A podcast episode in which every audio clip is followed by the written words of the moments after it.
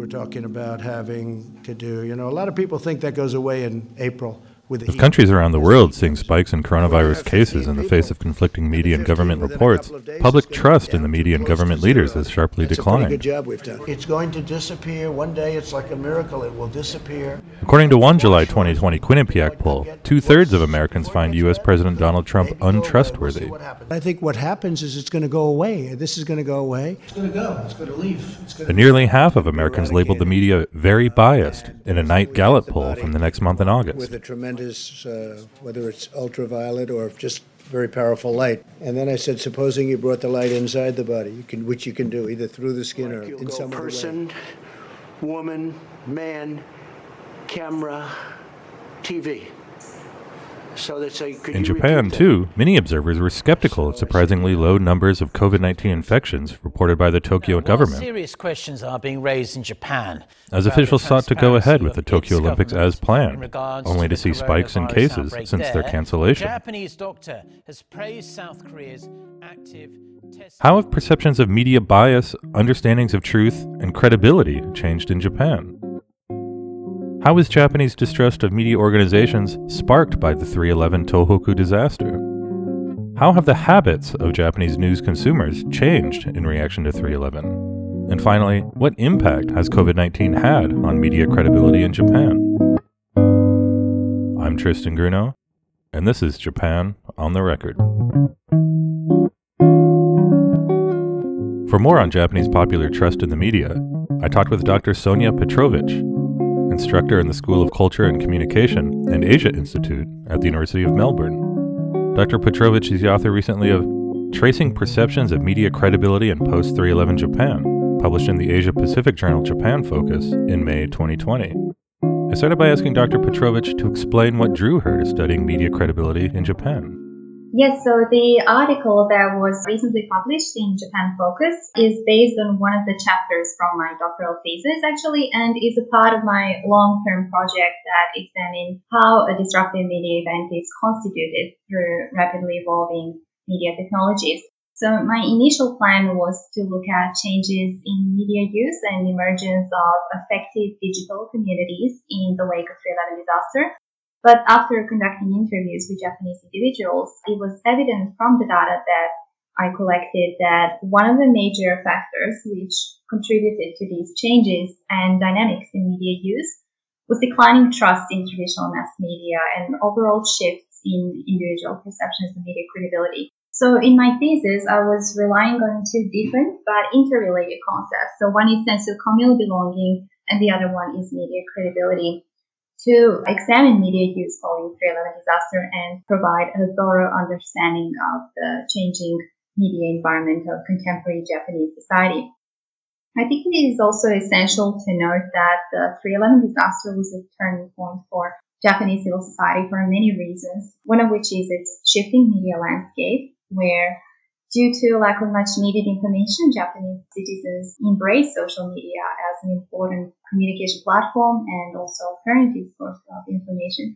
But the other reason is the disruption of one's sense of social belonging and connection, where due to the enormous scope of the disaster, many individuals felt disruption to the patterns of everyday life and their sense of security, which further reconfigured their sense of social connection and communal belonging. So disasters are shared experiences which produce new forms of communities and they cause a severe disruption to individuals' routine and enhance the need for social togetherness and communal belonging. So in this context, individuals turn to media to gather information and find solace. Besides the need for belonging, another reason why people are drawn to media at times of disaster emergency and disruptive events is the need to collect necessary and reliable information.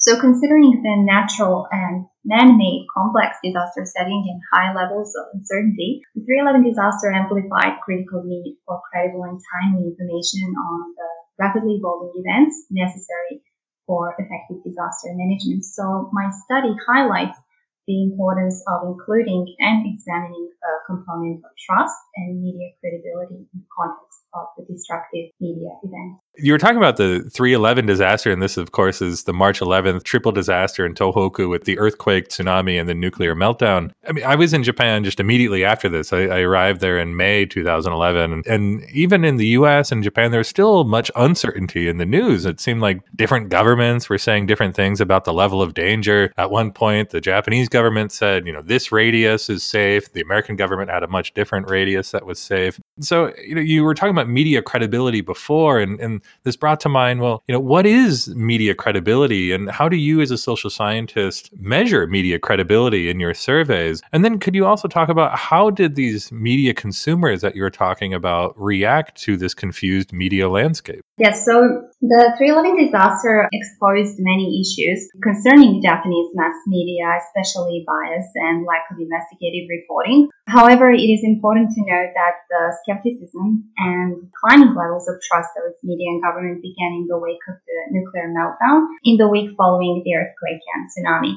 A lack of institutional guidance and uh, credible information flow, as well as the communication gap between local and central government, alongside contradictory reports disclosed to the public by Tokyo Electric Power Company, also known as TEPCO, and media institutions, as well as the contradictory or insufficient information from the government significantly contributed to the public's profound sense of distrust of government and mainstream media institutions.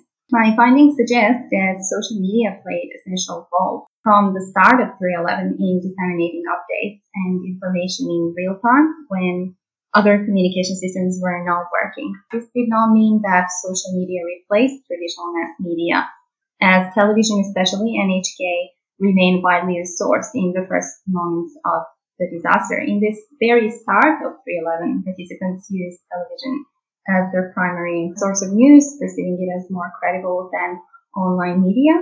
Participants' high levels of trust and reliance in television come from the familiarity or habit of watching television, especially NHK in time of emergency and crisis.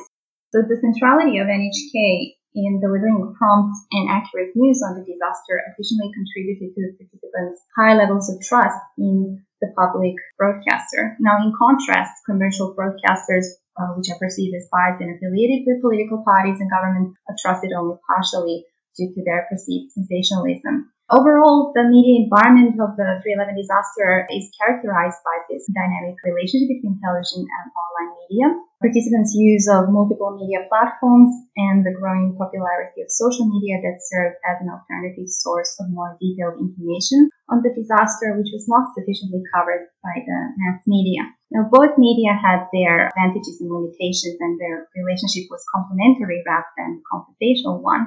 Many participants recall incorporating the combination of media forms, traditional and online, to make sense of the disaster, evaluate news content, and develop independent judgment. So we can conclude that this is a movement towards intermediality.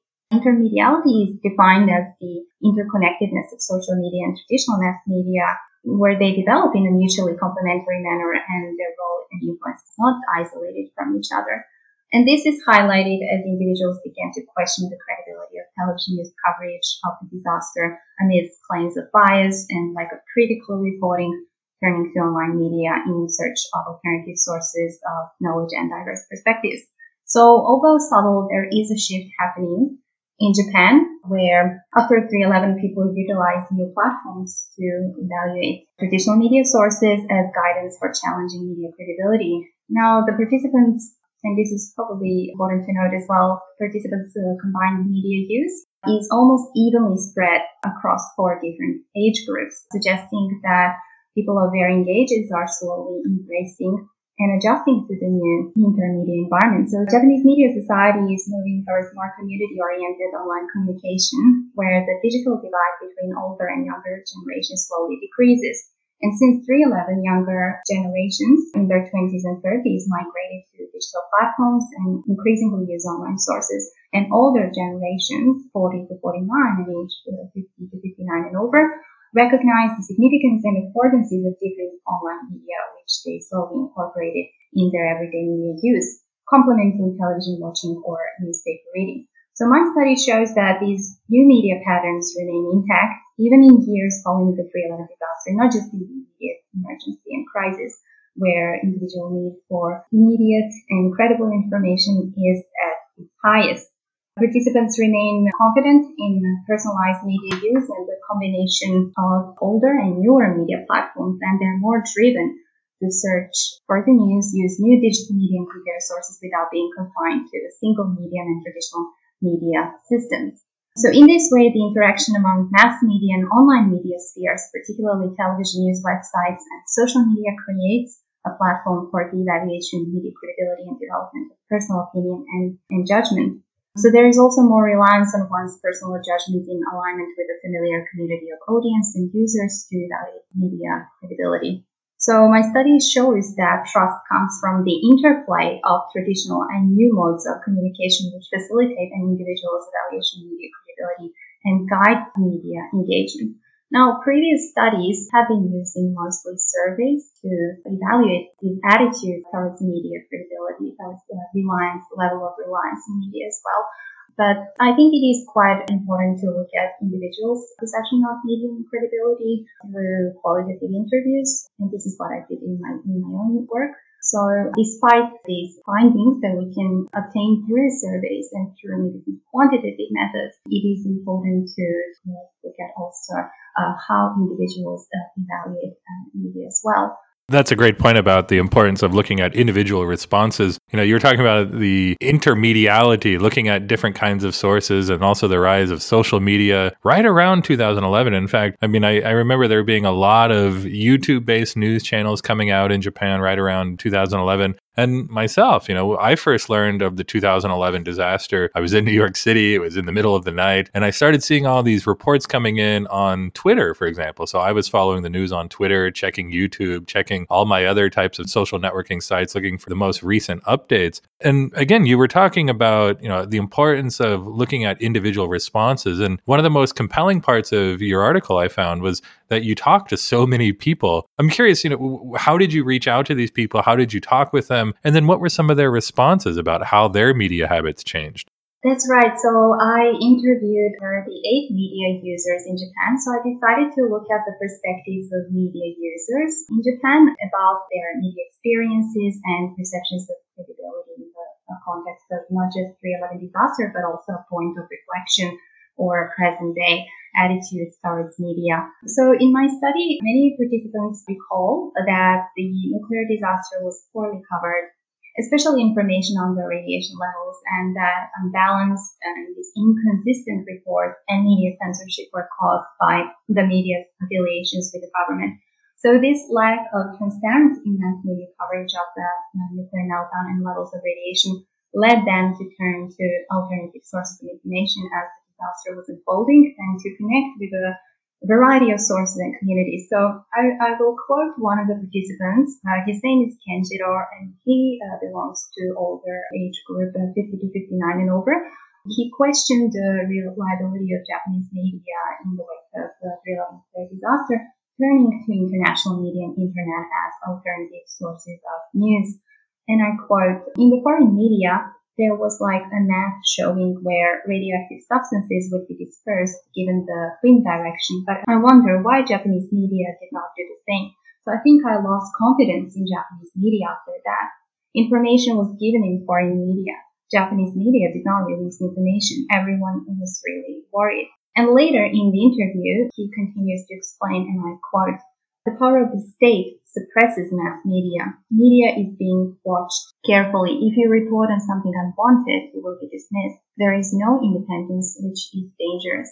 However, some participants explain that they are aware that Japanese mass media is biased and strongly linked to political parties, but similarly concluded that nothing can be done about it. Or in Japanese, they said shoganai, this phrase was used among other participants, one of whom is Daichi, and I will quote the one part from the interview with Daichi. I watch TV all the time. I was a bit suspicious. In particular, I was thinking whether the situation in Fukushima nuclear power plant was true. I didn't really know if what was said on TV was true. I didn't know if it was safe, if I needed to evacuate, or if I shouldn't go outside. At that time, because I wasn't calm, I couldn't take a calm attitude towards the media. I watched TV, shocked, and there was nothing much to look at. There's nothing that can be done about the media. So this phrase, shoganai, or it cannot be helped, it is out of my hands, reflects the view that Japanese mass media is unlikely to rethink focus of reporting and broadcast and provide fair and balanced coverage, which is free government influence, especially in time of disaster when there is much negative content. So the use of this phrase shoganai indicates that these participants resign themselves to the limitations of traditional mass media and that making any radical changes in their media consumption patterns is beyond their control. However, there were some other personal accounts that showed progressive changes as participants highlight the importance of personal judgment in evaluating news content and the credibility of sources. And I will quote Sana. She belongs to age group 20 to 29. I quote uh, from the interview with Sana. After all, I think that mass media have high reliability because many people put effort into it and information is organized to some extent. On the other hand, because there are all kinds of people put together, information on social media is fast, but I think that it is necessary to judge whether it is reliable information by yourself. So these participants' comments suggest gradual changes in their media usage patterns, but more importantly, they also show development in communication civil society in Japan, where the media user feel increasingly empowered to question, challenge, and confirm the credibility from multiple media forms and sources. And this opposes to the notion of shoganai, this cannot be helped or I can't do anything about it. So this attitude or feeling of empowerment with checking and evaluating and comparing different media sources opposes to this shoganai attitude as participants refuse to accept traditional modes of communication as their only source of news and they prefer relying on critical thinking and personal judgment.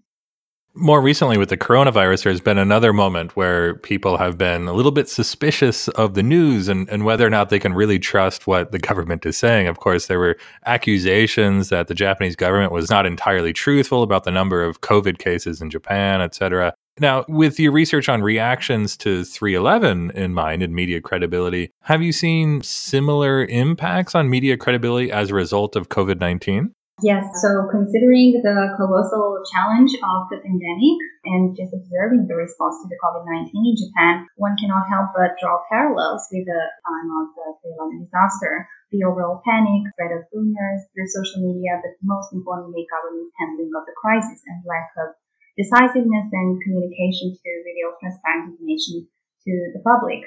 Now, recent public opinion polls, such as the one by Kyodo News in April, suggests that at least half, or if not more than half, of Japanese criticize and disapprove of government response, which they believe was too offhand and slow in decision making from the start of the pandemic, and that national emergency declaration came too late. So Abe's government is criticized for not clearly communicating the severity of the virus and issuing proper and timely measures to mitigate the risks. Now, I have been observing individual posts on Twitter and other social media platforms. And it is evident that people in Japan have once again taken to social media to voice out their anger and dissatisfaction with the government's response to crisis. Now, this reminds us of the time of 311 disaster when the former administration of Naoto Kan was downplaying the severity of crisis by not properly communicating crucial information about the radiation, evacuation measures, and overall scope of crisis. And this consequently led to declining trust in official communication and shift towards um, alternative and online sources of news. From the start of COVID-19 pandemic, there have been many tweets uh, where media users questioning government's response to the virus without having a proper news conference and critiquing Abe for declaring national emergency late. Some Twitter users wrote that the Japanese government is trying to hide the real number of COVID-19 cases to prioritize the economy and the Tokyo Olympics over the public well-being. Because the decision to postpone the event came only after the International Olympic Committee concluded that the Olympics could not go ahead. Some other posts were also related to criticism of Abe's government over uh, relatively low levels of testing or limited testing approach in Japan. These social media posts suggest that the public trust in government and institutions is once again declining due to the ongoing lack of firm direction from the government.